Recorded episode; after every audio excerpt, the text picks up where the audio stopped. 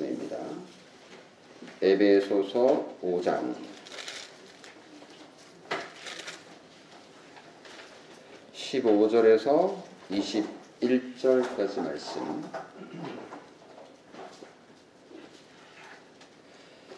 낭독하겠습니다.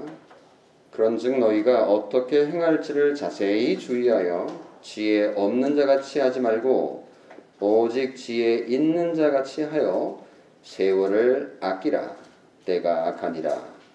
그러므로 어리석은 자가 되지 말고 오직 주의 뜻이 무엇인가 이해하라. 술 취하지 말라. 이는 방탕한 것이니 오직 성령으로 충만함을 받으라. 시와 찬송과 신령한 노래들로 서로 화답하며 너희의 마음으로 주께 노래하며 찬송하며 범사에 우리 주 예수 그리스도의 이름으로 항상 아버지 하나님께 감사하며 그리스도를 경외함으로 피차 복종하라. 아멘. 나오셔서 말씀을 하시겠습니다.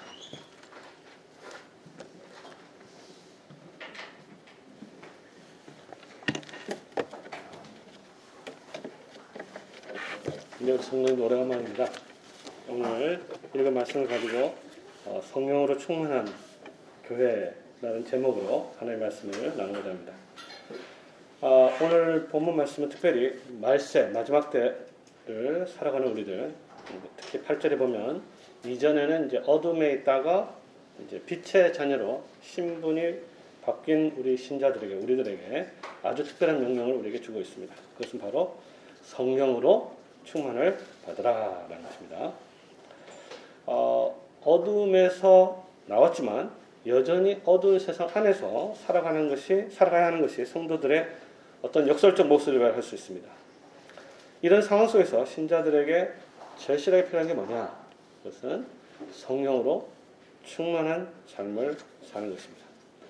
어, 성경에는 이렇게 어, 성령 충만에 대해서 여러 가지 모양을 말씀하고 있는데 성령으로 충만하라라는 이 명령은 여기밖에 없습니다.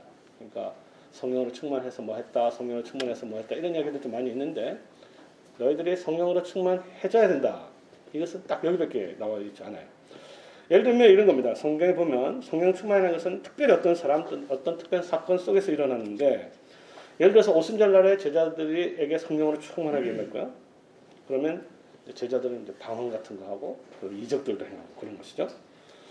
또 어, 예수님의 경우에는 이제 성령으로 충만을 받아서 이제 사탄과 싸워서 이기 시험에서 이기고 또 세례왕 같은 경우는 날 때부터 아예 날 때부터 태어날 때부터 성령으로 충만한 것을 봅니다. 구약의 경우는 이제 삼손과 같은 일이 이제 하나님의 신 성령이 임했을 때 이제 나가서 이제 몇천 명을 갖다가 이제 무찌르고 죽이고 어, 상대에서 이기는 그런 일도 있고요. 부살렐 같은 경우는 성령으로 충만했을 때 이제 그 지혜를 가지고 성막을 아주 아름답게 지을 수 있습니다. 근데 이와 같은 성령 충만이라는 것은 기본적으로 특별한 사건, 특별한 시점, 특별한 사람에게 주어졌기 때문에 이런 것들 우리에게 바로 적용을 시키는 것은 이제 굉장히 좀 조심해야죠. 우리 자녀도 뭐 삼성같이 성령 충만한 사람이 되게 하십시오 이렇게 기도했는데 나가서 이제 애들 전부 다 태우고 이러면 안 되는 거 아니겠어요? 그러니까 그 사도 바울에 속에서 근데 그런 거는 아주 특별하고 예외적이고 우리에게 적용하기 굉장히 어려운 성령 충만이지만 오늘 본문은 모든 신자들 누구나에게 필요한 성령 충만을 이야기하고 있기 때문에 우리가 이 본문을 아주 주의 있게 다뤄야 한다는 것입니다.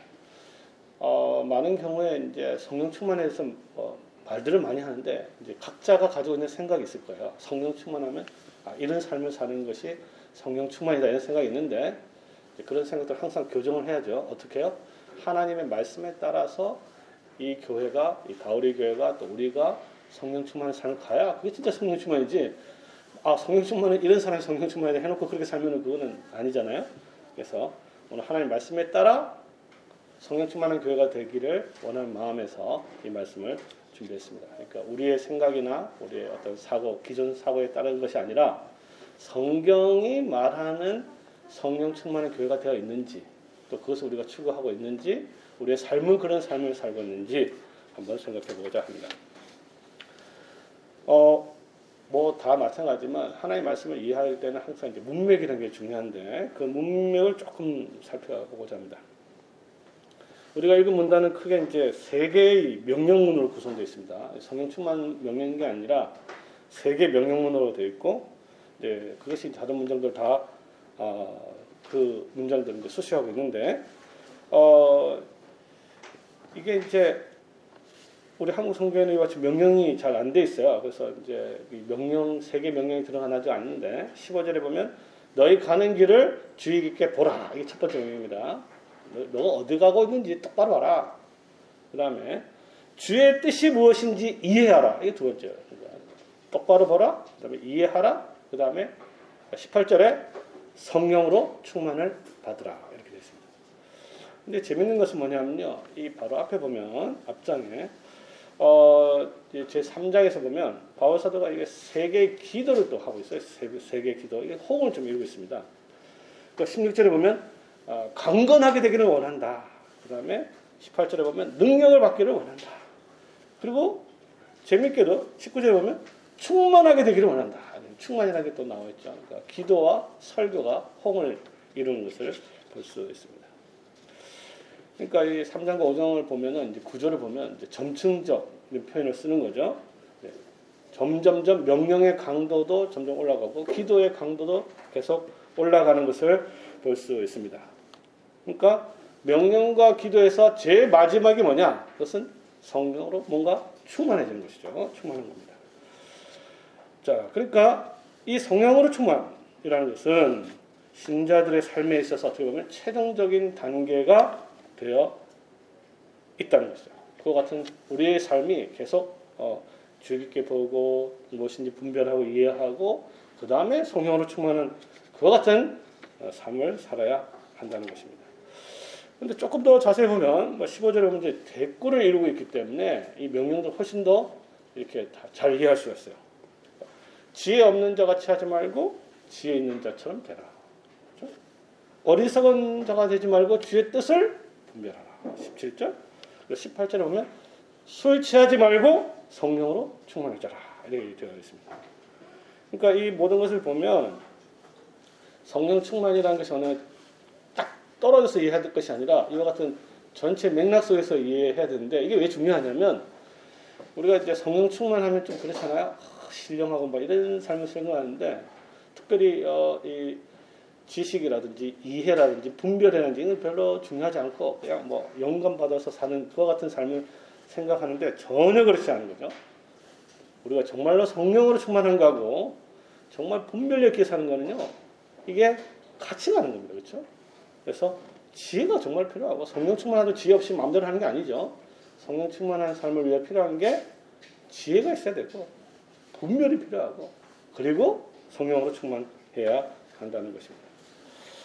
자, 근데 이제 성령 충만에 대한 우리 가르침을 좀 봐야 되는데 그러니까 성령으로 충만을 받으라 이렇게 돼 있으니까 한국 이 어법이라는 게 그렇잖아요. 받으라 하니까 아, 뭐 받아야 되나 보다 이런 생각하는데 이 받으란 말이 이제 성경에 없단 말이에요. 이제 무슨 말이냐면 그러니까 우리말에 없는 표현이 이제 수동태라는 게 있습니다. 수동태 그렇죠? 수동태라는 게 있으니 수동태를 번역하기 없어. 우리나라 수동태가 원래 없는 겁니다. 이걸 갖다 번역할 때 이제 보통 어떤 식으로 번역을 하냐면 받으라라고 표현하는 거예요. 대표적인 게 뭡니까? 구원 받으라. 구원 받으라 하니까 뭔가 받아야 된다고 생각하는데 뭐 조금 영어를 쓰면 우리 뭐 한 중고등 학생들 이해할 테니까 be saved 이래 버리면 받는다는 행위 없잖아요. 구원 이, 이 대저라 이런 거잖아요. 그러니까 이 수동태를 이렇게 한글로 번역하다 보니까 받으라야 됩니다. 받으라. 받으라. 뭔가 받아야 된다고 생각하는데 성령 충만도 마찬가지입니다. 성령 충만도 뭔가 받는 게 아닌데 이 성령 뭔가 받아야 된다 보다 이렇게 생각을 하고 심지어 이제 부흥 강사들이 뭐, 성, 뭐 그런 거 있잖아요. 성령 충만 뭐 받아라 하니까 뭐 진짜 뭘 받아야 된다고 생각하는데 전혀 그런 게 아니라는 것을 우리가 잘 생각해야 되는 것이죠. 사실 이제 보면은 뭐 되는 게또 뭐냐? 성령을 받아야 되는 거냐? 충만을 받아야 되는 거냐? 뭐 성령을 받는다는 것도 이제 물질적 개념이라는 게 있기 때문에 굉장히 위험한 것이죠. 하나님을 물질로 생각하는 게 사실 우상숭배거든요. 그래서 성령을 내가 뭐 받아야 되겠다 뭐 식으로 되면 그건 우상숭배가 되는 겁니다. 그렇기 때문에 우리가 성령 충만을 받아라 할 때 그 표현은 어쩔 수 없다 하더라도 우리가 뭔가 받아야 된다 이런 식으로 가면 안 된다는 것인데 그래서 기본적으로 충만 충만을 받아라라는 말은 충만이라는 것은 충만해 져라 이렇게 되는 것이죠. 영어로 하면 훨씬 더 간단, 간단 합니다. Be filled with 그래서 뭐 가득 채워져라 이런 것이죠. 뭐 뭔가를 받는 게 아니죠. 충만도 마찬가지예요. 충만을 받는 게 아닙니다. 가득 채워져라 가득 채워져라. 그리고 성령으로라는 거는요. 이건 이제, 이제 수단의 개념, 수단, 수단. 성령이 우리를 가득 채운 게 아니라 성령 하나님의 능력과 역사에 의해서 너희가 가득 채워져야 한다. 이게 이제 앞에 있는 말과 이제 호응을 이루고 있죠. 술 취하지 말고 술로 취하지 말고 이제 술이 가득 채운 건 아니잖아요. 술에 의해서 술의 역할에 의해서 취해지지 않는 것처럼 취해, 취해지는 것처럼 성령 하나님의 역사에 의해서 너희가 채워져야 된다라는 것입니다. 그러니까 성령은 우리 안을 채우는 어떤 물질적 수단이 아니고 우리로 하여금 채우게 하는 삼위 하나님의 아, 한 분이시라는 것을 기억해야 한다는 것입니다. 그 다음 우리가 알아야 될 것은 성령 충만이라는 것이 뭔가 고상하고 특별한 선물이 아니다라는 것이 중요한 거예요. 사도 바울은 성령으로서의 충만이 특별한 사람이 받는 은혜가 아니라 모두가 너희가 우리 한국은 너희가 약화되어 있는데 너희가 에베소서 교회 전부가 심지어는 저 우리에게 적용시키면 바울의 교회 전부가 성령으로 충만해져야 한다는 것입니다. 어, 이게 또 왜 또 중요하냐면 성령 충만이라면 아, 특별한 사람이죠. 아주 신령하고 신앙생활 열심히고 또 목사님, 또 뭐 장로님 이렇게 직분자들이 아주 뭐 성령 충만한 거고 우리 성도들은 뭐 예, 성령 충만하고 그렇게 뭐 사는 게 아니다 이렇게 생각할 수가 있는데 그렇지 않습니다. 모두가 모든 사람이 그래서 모든 사람이 또는 하나님의 교회가 모두가 성령으로 충만해야 돼요. 왜냐하면 그 앞에 있는 두 명은 마찬가지죠. 너희 가는 길을 주의게 보라. 이건 뭐 특별한 사람에게 주는 명령이 아니잖아요. 그렇죠?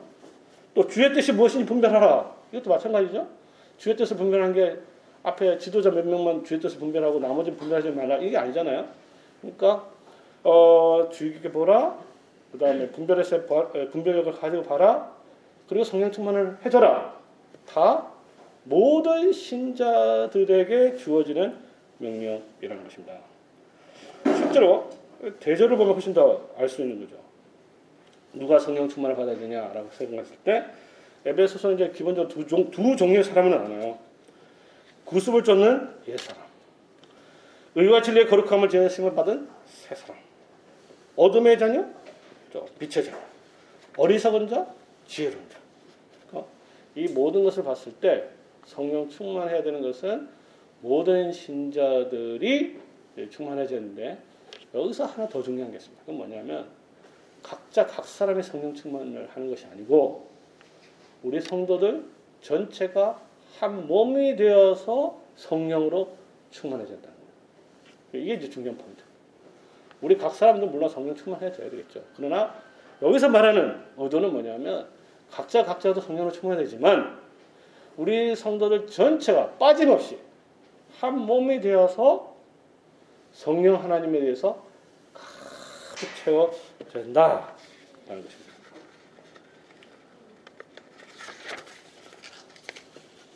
그러니까 성령으로의 충만, 그러니까 사실 이제 성령으로 충만이죠. 성령 충만 이런 말도 좀 약간 이제 정확하지 않은데 정확한 표현은 성령으로 충만. 여기서 으로는 예, 수단이라는 의미 잘 기억하시고 이 성령에 의해서 가득 채워지는 교회야말로 어, 빛의 자녀가 돼 빛으로 오게 된 하나님의 교회가 살아가야 될 어, 중요한 어, 생활 방식이라고 볼 수 있습니다.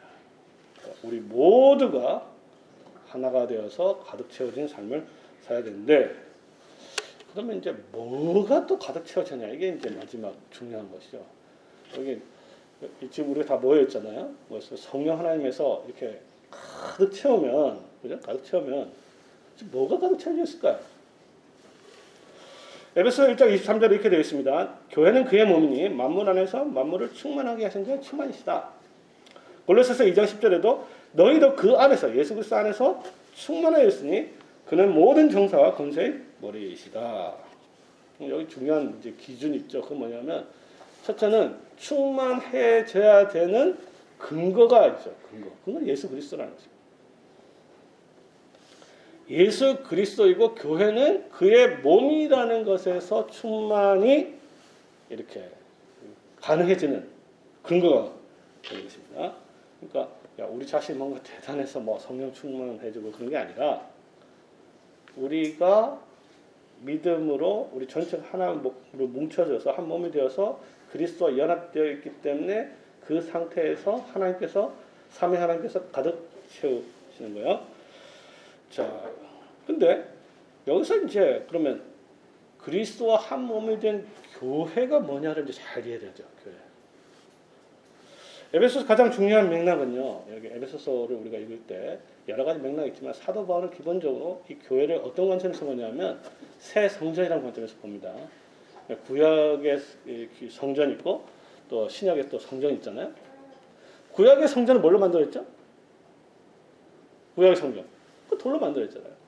신약의 성전도 뭘로 만들어졌을까요? 돌로 만들어요, 돌로.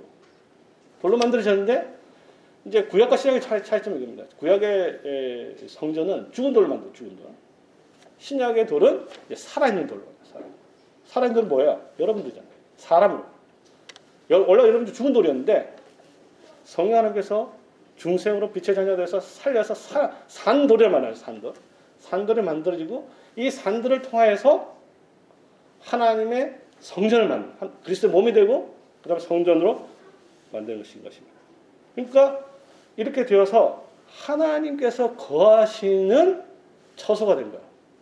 이게 이제 바울 사도가 성전을 이해하는 예, 개념입니다. 자, 그래서 구약을 보면은 하나님께서 만드 세우실 하나님께서 자기 백성들과 만드실 처소를 만들죠. 처소를 만들고 그리고 그래서 성, 그것이 바로 이제 성막 또 성전인데 이 하나님의 성전은요 가득 채워져야 돼요. 그 뭐냐? 그게 바로 하나님의 영광입니다. 이게 이제 이게, 이게 이제 하나님 영광. 구약으로 보면 이제 히브리어는 쉐키나라는 말씀인데 그게 구약에는 가시적으로 있어요. 그 뭐냐면 하나님의 영광이 구름이라는 쉐키나라는 영광으로 오고 그 영광이 성전을 가득 채워지게 됩니다. 그러니까 하나님의 영광이 구름이라는 형상을 통해서 자기가 있는 자기 백성들과 교제하는 그 처소를 가득 채웠다는 것이죠. 그게 출애굽기 4장에 보면 출애굽기 맨 마지막 장이죠. 마지막에 보면 그것이 나와 있습니다. 어, 또 사실 이제 에스겔서 43장에 보면 또 이제 회복될 성전. 회복될 성전에 보면 하나님의 영광이 그 성전을 가득 채우는 것을 봅니다. 성전이 다 무너졌잖아요. 근데 하나님께서 에스겔을 통해서 성전을 회복시킬 것이다. 회복되면 하나님의 영광이 너희 가득 채울 것이다. 근데 그게 이루어졌느냐? 물론 이제 수르바벨 성전을 통해서 그것이 어느 정도 이루어졌지만 그 영광이 이전 거보다 훨씬 떨어졌다. 그래서 막 옛날 나이 든 사람들 막 울고 그랬거든요. 통곡을 하고 그랬습니다. 야 이게 뭐냐 이거. 회복된 성전이 뭐 이게 뭐냐 했는데 하나님 약속이 그럼 어떻게 됐냐? 그럼 그 돌로 만든 성전을 통해서 가득 채운 것을 통해서 이루어졌냐? 그것이 아니라는 것이죠. 뭡니까? 예수 그리스도 통해서 자기 몸을 세우시고 그래서 자기 처소를 만드시고 성전을 만든 다음에 성령 하나님의 놀라운 능력을 통해서 하나님의 교회를 가득 채우는 거죠. 자신의 영광. 교회라는 건 뭐냐? 하나님의 믿음을 말미암아 그리스도의 몸된 교회가 삼위 하나님의 영광으로 가득 채워진 곳이 바로 교회라는 것이죠. 그 교회는 당연히 다우리 교회도 들어가야 되는 것이죠. 근데 이것은 인간의 힘으로 하는 것이 아니고 성령으로라는 거예요. 성령으로 삼위 하나님의 영광이 가득 채워져라. 이게 지금 바울 사도가 에베소 교회 또 지금 바울에게 오늘 우리 교회에게 주시는 명령이다. 그러니까 교회가 예수 그리스도의 몸이고 그리고 하나님의 거하시는 성전이 되었고 그렇기 때문에 성령 하나님께서 그 교회를 자신의 영광으로 가득 채운 것. 이게 바로 성령으로 충만해 저라는 것입니다. 그러면 교회가 하나님의 성전이에요. 우리가 보기에 여러분들이 어떻게 여러분 스스로 어떻게 생각할지 모르겠지만 아이덴티티가 뭐냐? 정말 우리가 예수님을 믿으면 우리가 사실 본 보잘것 없잖아요, 솔직히 뭐, 뭐 죄송한 말이면 교인도 얼마 안 되고 뭐 이게 뭐 교인 뭐 이렇게 진짜 뭐 봐도 뭐 그렇게 잘생긴 것도 없고 뭐 이렇게 돈도 많은 것 같지도 않고 그렇지만 그렇지만 성령 하나님께서 자신의 처소를 만들었어요. 만들었으면 우리가 믿음이 있어야 되거든요. 근데 구약과 다른 건 뭐냐면 이게 안 보여요. 믿음이 있는 사람은 보입니다. 그렇잖아요. 구약 시대는 쉐키나를 통해서 그, 그, 당시 구약은 어린 백성들이니까 수준이 좀 낮은 백성들이니까 보여줘야 믿는 거예요. 신약은 하나님의 계시를 통해서 우리가 다 보여줬기 때문에 말씀으로 우리가 이걸 믿는 겁니다. 비록 우리가 정말 하나님의 말씀에 따라 이렇게 살, 그 말씀에 따라 살게 되면 우리 눈은 보이지 않지만 믿음으로 야 이 교회 말 우리 교회 말로 정말 삼위 하나님을 통해서 정말 하나님의 영광이 가득 찬 교회라는구나. 이것이 믿음으로 보이는 것입니다. 그렇게 살라는 것이에요. 그러니까 교회가 하나님의 전이라는 개념이 굉장히 중요한 것이고 그 전은 성령으로 충만해져야 되는 것인데 결국 뭐냐면 교회는 인간의 능력과 인간의 잘남이 나타나는 것이 아닙니다. 그거 나타나면 안 돼요. 뭐가 나타나야 됩니까? 하나님의 영광이 나타나야 그게 진짜 교회예요. 교회가 그렇게 된다라는 것을 가르쳐 주는 것입니다. 그러니까 우리의 잘남과 우리의 능력이 아니라 하나님의 영광이 나타납니다. 그것이 교회의 성전의 존재 목적이라는 것이죠. 그러면 세상 사람들이 여기 와서 그 하나님의 영광을 보고 느끼고 체험해서 그래서 하나님과 돌아서 화목하게 돼서 그리고 하나님의 백성이 돼서 그리고 하나님의 전이 돼서 그렇게 됐을 때 하나님의 영광이 더욱더 빛을 발하게 되는 것입니다. 자, 그러면 이제 성령 충만해서 우리가 좀 이해를 했으니까 이게 성령 충만은 이제 방해되는 것들이 좀 있어요. 그걸 조금 생각해 보고자 합니다. 이제 본문 말씀 특별히 이제 술 취한 것과 어, 성령의 충만을 성령으로 충만죠. 성령으로 충만을 대비하고 있는데 이 말씀이 이제 술 취하지 마라 이거 아주 금주 명령으로 생각하는데 금주 명령하고는 뭐 직접적으로 관련 있는 것은 아니에요. 그래서 이제 술 취함을 잘 이해해야 돼요. 술 취함. 술 취함 은 앞에 뭐가 있죠? 어, 지혜가 없고 분별력이 없고 그다음에 성령 충만이잖아요. 그러니까 술 취하게 되면은 가장 중 들, 어, 뭐죠? 예, 두드리는 현상이 뭡니까? 술 취하게 되면 가장 특징이 뭐야? 소위 필름이 끊긴다 그러잖아요. 술에 의해서 가득 채워지면 필름이 끊겨요. 분별을 완전 상실하는 것이죠. 그겁니다. 그러니까 무엇을 해야 되는지도 모르고 어디로 가야 되는지도 모르고 딴 집에 들어가기도 하고 막 그렇잖아요. 그러니까 술로 취하지 말고 너희가 지금 어디로 가지 그 방향을 알고 분별해서 그리고 성령으로 충만해야 된다. 그런데 이게 돼야 되는데 이렇게 가야 되는데 이게 방해된 것 중에 하나가 이제 술 취하는 것이고 술 취하는 것의 핵심 뭐야? 분별력이 있는 것이고 지금 어디로 가야 되는지도 모르고 지 마음대로 가고 이제 이런 겁니다. 그러니까 15절에 보면 너희가 지금 어디로 가고 있는가? 뭐 이것을 개인적으로 적용시킬 수도 있고 그 다음에 교회적으로 적용시킬 수 있습니다. 나는 지금 앞으로 지금 어디로 가고 있는가 이렇게 할 수 있겠죠. 그죠? 나는 어디로 가고 있는가 이게 분별력이 있어 가능한 겁니다. 그렇죠? 그 다음에 이 교회는 도대체 어디로 가고 있는가? 이 교회. 어디로 가고 있는지 자세히 보라. 자세히 보라. 그리고 지혜 없는 자같이 되지 말고 지혜가 있어야 지혜가 있어야 지혜가 없으면 성령으로 충만을 못하는 거죠. 어디로 가는지를 정확하게 보고 지혜가 있어야 성령으로 충만하게 되는 것입니다.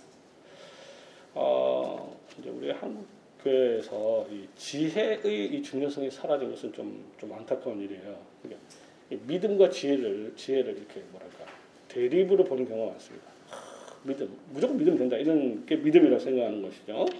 그러니까 이 지혜라는 것은 좀 뭐랄까 있을 만한 덕목 비슷하게 됐는데 와 저도 지난 지난주 참 힘든 주간을 보냈는데요. 이게 보니까 지혜 없는 사람들이 교회 안을 갔다가 이 휘젓고 다니면 엄청 고생을 고통을 당하고 있습니다.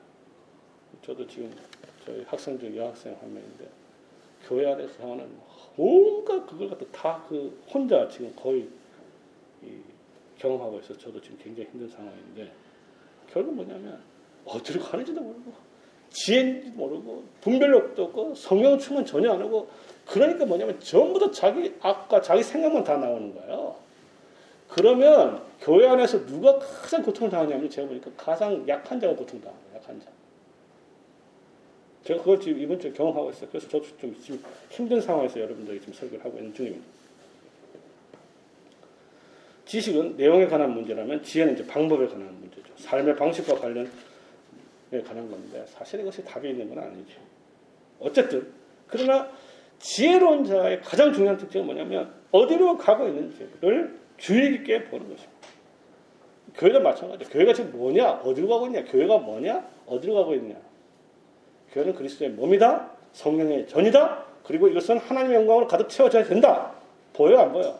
보이잖아요. 어떻게? 성경, 성경, 성경을 통해서 우리 확실히 가르쳐 주고 있지 않습니까? 그죠? 교회 방향 이거를 딱 정해야 되는데, 이제 오늘날 많은 교회들이 분별력을 상실하면 자꾸 이제 딴 데로 가는 경우가 많습니다. 저도 뭐 교회를 개척하고 나서 사실 딴 데로 갈 유혹이 조금 있긴 하죠. 어, 예를 들면 이런 거죠. 아, 빨리 교회가 부흥해야 되는데 뭐는 식으로 가면 하나님의 영광은 좀 막 뒷전으로 밀린단 말이에요. 그러니까 교회에 대한 아이덴티티, 교회에 대한 분별력을 분명하게 정해야 됩니다. 이 교회가 어디로 가야 되느냐? 교회는 그리스도의 몸이고 하나님의 가시는 전으로서의 존재 목적을 분명히 인식을 해야 그리고 교회가 과연 이걸 지금 우리가 지금 계속 가고 있는 건지 아니면 뭔가 좀 딴 데로 가고 있는 건지 늘 생각해 봐야 하는 것입니다. 요즘 코로나 사태 통해서 우리 한국 교회가 막 엄청나게 흔들, 흔들리는데 뭐 당연하죠. 제가 보니까 지금 큰 교회는 막 바로 흔들려요. 보니까 교회가 크다고 해서 건강한 교회가 전혀 아니더라고 요. 한번 싸우니까 끝나더라고 요. 방향 감각을 잊지 않기 위해서 중요한 게 뭐냐? 주의 뜻을 분별하라. 주의 뜻을 분별하는 것이죠. 많은 사람들 생각에 주의 뜻이라는 게 다 뻔한 거 아니야? 다 뭐 명하지 않느냐? 그렇지 않습니다. 마치 주의 뜻을 다 아는 것처럼 살아가면 안 되는 것이죠. 왜냐? 오늘날 하나님 말씀을 가르치고 또 설교하고 이런 데 있어서 자꾸 인간적인 가르침이 교묘하게 계속 들어오고 있습니다. 그것을 그 순수한 복음, 순수한 말씀을 전하는 것이 굉장히 쉽지 않은 시대가 된 거야. 이것을 계속 지켜가야 하는 것입니다. 그렇기 때문에 16세기 종교개혁가든요. Pure preaching of the word. 말씀의 순수한 복음의 선포를 위해서 목숨을 걸었던 것입니다. 근데 이제 뭐 무조건 믿습니까? 분별력도 없이 막 아멘 막 이렇게 해버리면 분별력을 없애 없애버린 거잖아요. 그러면 어디로 가는지 모르는 거예요. 그냥 가는 거예요. 어디로 가는지보다 가는 겁니다. 그러니까 하나님의 말씀을 분별, 분명히 분별을 가지고 어디로 가는지를 정확하게 우리가 보고 그리고 성령으로 충만한 교회 이 방향을 가야 가라라고 우리 사도 바울은 에베소 교회 그리고 또 우리 다우리 교회를 향해서 명령하고 있는 것입니다. 그러면 이 성령 충만을 받기 위해서 뭔가 해야 되냐? 보통 이제 성령 충만을 받기 위해서 이렇게 생각하면 야, 뭔가 특별한 걸 해야 될 거 아니냐 이렇게 생각하는 거죠. 야, 이 교회가 이 교회가 하나님의 영광으로 가득 채워진단 말이야. 뭘 해야 되냐 이거죠. 예를 들어서 뭐 그러면 40일 모여가지고 40일 금식 기도를 해야 되느냐? 뭔가 특별한 노력을 해야 되냐? 특별한 시기에 특별한 사역을 위해서는 특별한 노력이 필요했겠죠. 예수님은 뭐 40일 금식 기도 했잖아. 그 성령 받고 나서. 근데 아까 제가 말씀드렸지만 성령으로의 충만이라는 것은 특별한 사람이 아니라 모든 성도들을 향해서 준 명령이라면 이 성령으로의 충만도 충만한 방법도 특별한 방법이 게 아니에요. 일반적인 방법이에요. 모든 교회라면 마음만 오면 얼마든지 할 수 있는 그와 같은 방법인데 어,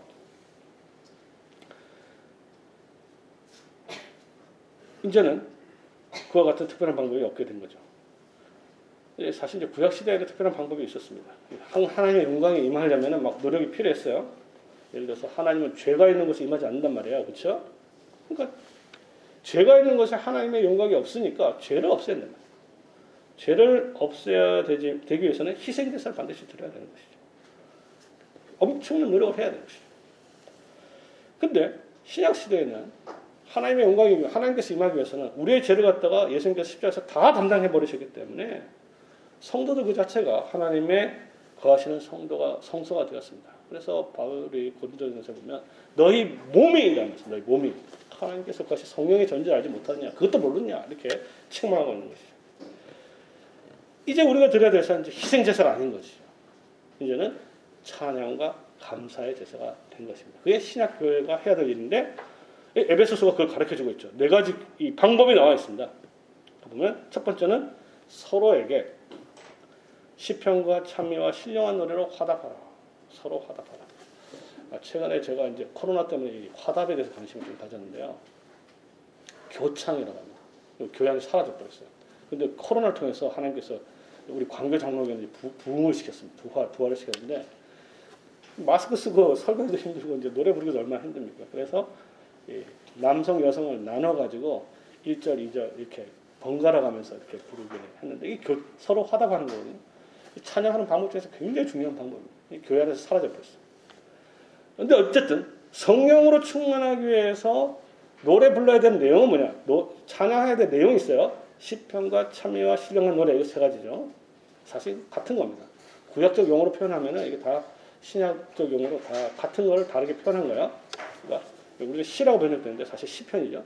시편과 참여와 신령한 노래로 서로 서로 화답하고 교창하고 두 번째는 마음을 다하여 여기서 마음의 것은 지성입니다. 우리가 뭐 정, 열정을 말하는 게 아니에요. 어, 마음을 다하여 아, 여기, 마, 여기서 마음 마음이 맞습니다. 칼이죠. 마음을 다하여 노래하고 찬송. 두 번째 방법이죠. 두, 번, 두 번째 세 번째는 주 예수 그리스도의 이름으로 성부 하나님께 삼위 하나님께 감사 감사합니다. 서로의 화답 화답 반드시 노래가 될 필요는 없어요. 보면 화답 노래 찬송 노래와 찬송 그다음에 감사 그다음에 맨 마지막에는 피차 복종하라 이렇게 되어 있습니다. 마지막 마지막 수단이에요. 여기서 이제 우리가 보기에 이, 이 피차 복종과 하나님의 영광 무슨 상관이 있는가 생각이 드는데요. 에베소서는 이 본문이 끝난 다음부터는 피차 복종에 대해서 계속 이야기하고 있습니다. 그렇죠? 굉장히 긴 스토리를 이야기하고 있어요. 세 가지 복, 피차 복종이 있죠. 하나는 뭡니까? 하나는 남편과 아내 서로 상호 안의 복종이죠. 그렇죠? 그래서 바로 아내들 나오고 납니다. 그 다음에 부모와 자녀, 그 다음에 어, 종과 상, 상정과 종, 이 관계가 계속 피차 복종에 있어서 이야기가 나오고 있어요. 이 피차 복종이야말로 하나님의 영광이 드러나는 가장 가시적인 특징입니다. 어, 여러분 아시겠죠? 피차 복종하는 거 쉽지 않은 거 여러분들 체질적으로 아시죠? 어, 복종할 만, 만하면 복종하고 그죠? 그렇죠. 뭐 자녀 입장에서 보면 또 부모도 마찬가지고 뭐 남편과 아내도 마찬가지잖아요. 당신이 뭐 제대로 또 해야 내가 복종할 마음이 있는데 똑바로 하는데 무슨 복종이야 생각할 수 있고 또 남편들 좀왜 뭐야 어? 하나님께서 주신 건데 무조건 들어야지 뭐 이런 식으로 갈 수도 있는 겁니다. 그래 되면 전부 다 하나님 말씀 자기 마음대로 이용하는 거야. 그러면 자기 의는 나타나고 자기 힘은 나타날지 모르겠지만 뭐가 안 나타나요? 하나님의 영광이 안 나타납니다. 하나님의 영광은요 절대적 최고의 마지막에 나타나는 것은 복종입니다. 이게 정말 힘든 거예요. 상호간에 보죠. 저도 어제 저 부부싸움 한번 오래간만에 한번 했는데 아. 네, 하나님 영광 나타날 수 있습니다. 그래서 피차의 복종. 그러니까 로마서 15장 보면 복음의 마지막 단계가 나타나는데 그 뭐냐면 강한 자와 약한 자가 서로 아울려서 하나가 되어서 정말 샬롬의 공동체를 이룬 것이 복음의 마지막 단계거든요. 마찬가지로 신앙생활의 교회의 마지막 최종적 목적도 하나님의 성전으로서 최종적 목적인데 이건 뭐냐면 상호간의 복종이에요. 상호간. 강한 자, 약한 자. 남편과 아내 서로 부모와 자녀. 여기서 부모와 자녀는 다 문자적으로 부모의 자녀도 있지만 예, 목사들과 성도도 있어요. 직분자와 성도들 관계도 이거 다 오계명 아시죠? 잘 배웠으니까 오계명은 단지 교다란 말이 아니잖아요. 그래서 권위 있는 자와 권위 아래 있는 자가 상호 복종하는 관계. 특별히 직장에서는 종과 상전의 관계가 서로 복종하는. 그게 바로 복음을 진짜 아는 거예요. 그거는 사람이 할 수 없습니다. 뭐가 가능해요? 성령으로 충만해야만 이게 가능합니다. 자, 이제 말씀을 맺도록 하겠습니다. 사랑하는 성도 여러분, 어, 본문의 말씀 보니까 마지막 때, 때가 악하다. 때가 악하다. 에베소 시대는 악했으면 지금은 어떨까요? 훨씬 더 악하겠죠. 에베소 교보다 지금은 훨씬 더 악한 시대를 너희가 살고 있다. 그리고 수많은 사람들이 죄와 악을 통해서 고통을 당하고 있다. 여기서 어떻게 행복과 기쁨을 찾을 수 있는가? 가장 쉬운 방법은 뭡니까? 가장 쉬운. 술 먹는 거야. 술 먹고 그냥. 그럼 기쁘잖아요. 좋잖아요. 기분 좋잖아요. 그래서 이제 세상에 오는 고통을 갖다가 그냥 잊어버리고 그냥 술로 통해서 기쁨을 얻으려 해요. 문제는 뭡니까? 술 먹으면 그 잠시 그 동안은 기쁘겠죠. 술은 우리에게 기쁨을 줍니다. 하지만 잠시 동안의 기쁨을 줄 수 있을 뿐입니다. 그러나 우리에게는 더 크고 영원한 기쁨이 있는 것이죠. 하나님께서 세우신 교회는 시편과 찬미와 시경한 노래로 서로 화답하는 기쁨이 있는 것입니다. 그리고 주님께 노래하고 찬송하는 게 있는 거예요. 그리고 주님께 뭐 감사, 헌금도 포함되겠죠. 감사, 감사의 마음을 드리는 거. 그리고 도저히 복종할 수 없는 상호간이 정말로 복종하게 되면 그러면 그 교회는 뭐가 됩니까? 하나님의 성전이 되고 하나님의 영광이 드러나게 되고 그것을 보고 사람들이 봤을 때 이야 이게 정말 교회가 여기 있구나 정말 하나님께서 여기 계시는구나 그래서 하나님께서 택하신 백성들 여기 와서 하나님의 영광을 보고 하나 삼위 하나님을 찬양하면서 이 악한 세대에서 술이 줄 수 없는 복음이 줄수 있는 그와 같은 기쁨을 우리가 누리며 살 수 있게 되는 것입니다. 그러니까 삼위 하나님의 영광이 교회를 가득 채울 때 우리는 참으로 기뻐하고 기뻐할 수 있는 것이죠. 이 모든 것이 바로 성령으로 성령의 능력으로 이와 같은 일이 이루어지게 되는 것입니다. 그래서 우리 모두가 바울의 교회 성도들 모두가 한 명도 빠짐없이 이 성령의 역사를 통하여 삼위 하나님의 영광스러운 임재를 소망하면서 그걸 통해서 신령한 영원한 그 같은 기쁨을 우리가 소유하고 누리면서 다가올 영원한 기쁨을 소망하면서 살아가는 성도들 되시기를 성부와 성자와 성령의 이름으로 축원합니다. 아멘. 기도하겠습니다.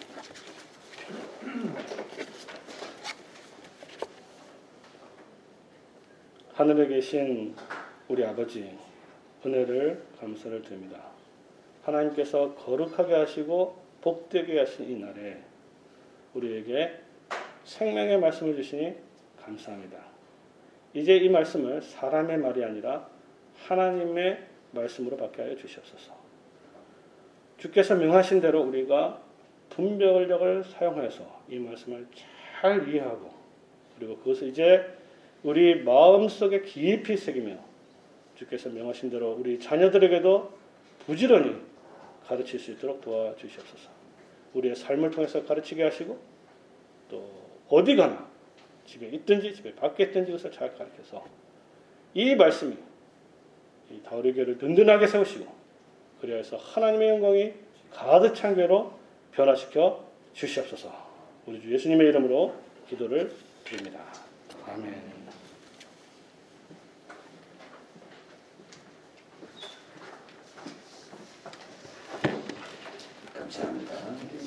아멘 찬송으로 196장 읽겠습니다. 196장